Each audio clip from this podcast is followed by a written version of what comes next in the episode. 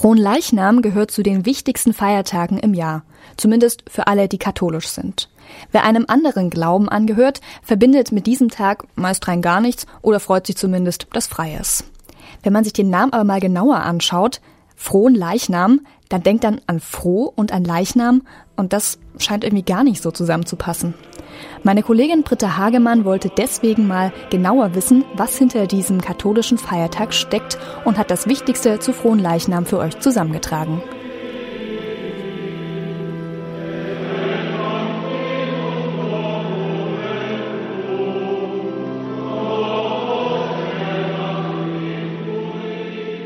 Fronleichnam. Wann wird gefeiert? Das katholische Fest wird jedes Jahr am Donnerstag nach dem Dreifaltigkeitstag, das ist der Sonntag nach Pfingsten, gefeiert. Dieser Tag liegt immer irgendwo zwischen dem einundzwanzigsten Mai und dem vierundzwanzigsten Juni. In diesem Jahr ist es der neunzehnte Tag im sechsten Monat und das ist heute.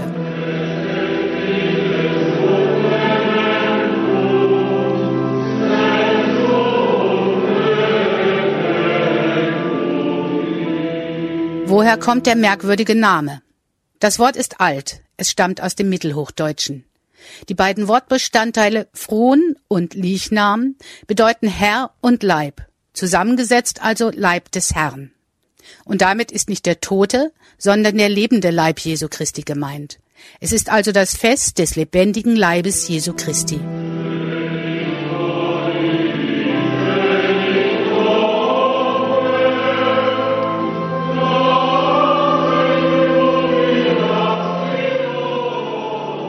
Was wird an diesem Tag gefeiert? Beim letzten Abendmahl reichte Jesus Christus seinen Jüngern Brot und Wein. Das Brot symbolisierte dabei den Leib, der Wein das Blut des Gottessohnes. Nach der katholischen Glaubenslehre ist in jeder Messe der lebendige Leib des Herrn beim Abendmahl der Eucharistiefeier zugegen. Dabei wird die Hostie, das ist das Brot, und Wein an die Kirchgänger ausgeteilt. Die Gläubigen gedenken also an Fronleichnam der Anwesenheit Jesu in Gestalt von Brot und Wein beim Abendmahl. Es ist das Hochfest des heiligsten Leibes und Blutes Christi. In Latein Solemnitas Sanctissimi Corporis et Sanguinis Christi.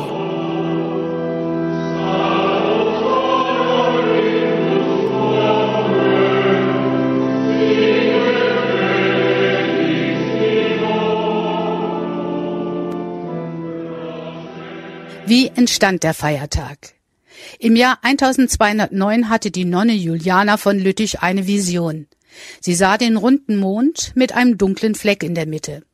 Jesus offenbarte ihr, dass der Mond das Kirchenjahr sei und der schwarze Fleck ein fehlendes Fest zu Ehren des heiligen Sakraments, des Abendmahls. Das erste Mal wurde Fronleichnam im Jahr eintausendzweihundertsechsundvierzig begangen, im Bistum Lüttich. Papst Urban der Vierte erhob es im Jahre eintausendzweihundertvierundsechzig zum allgemeinen kirchlichen Fest. eintausenddreihundertsiebzehn ordnete Papst Johannes der zweiundzwanzigste an, Fronleichnam weltweit zu feiern.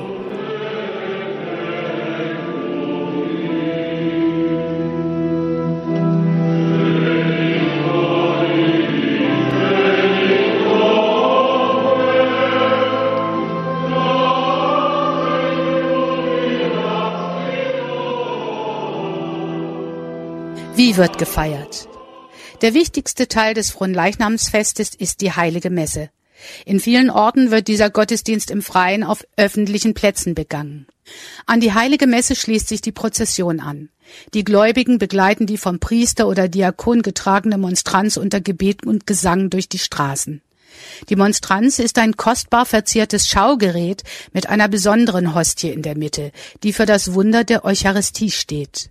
An bis zu vier Stationen mit Außenaltären wird Halt gemacht.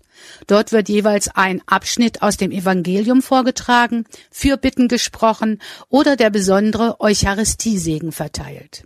Die Prozession schließt meist in der Pfarrkirche mit dem Hymnus Tantum Ergo des Thomas von Aquin und dem Te Deum, einem feierlichen lateinischen Lob, Dank und Bittgesang.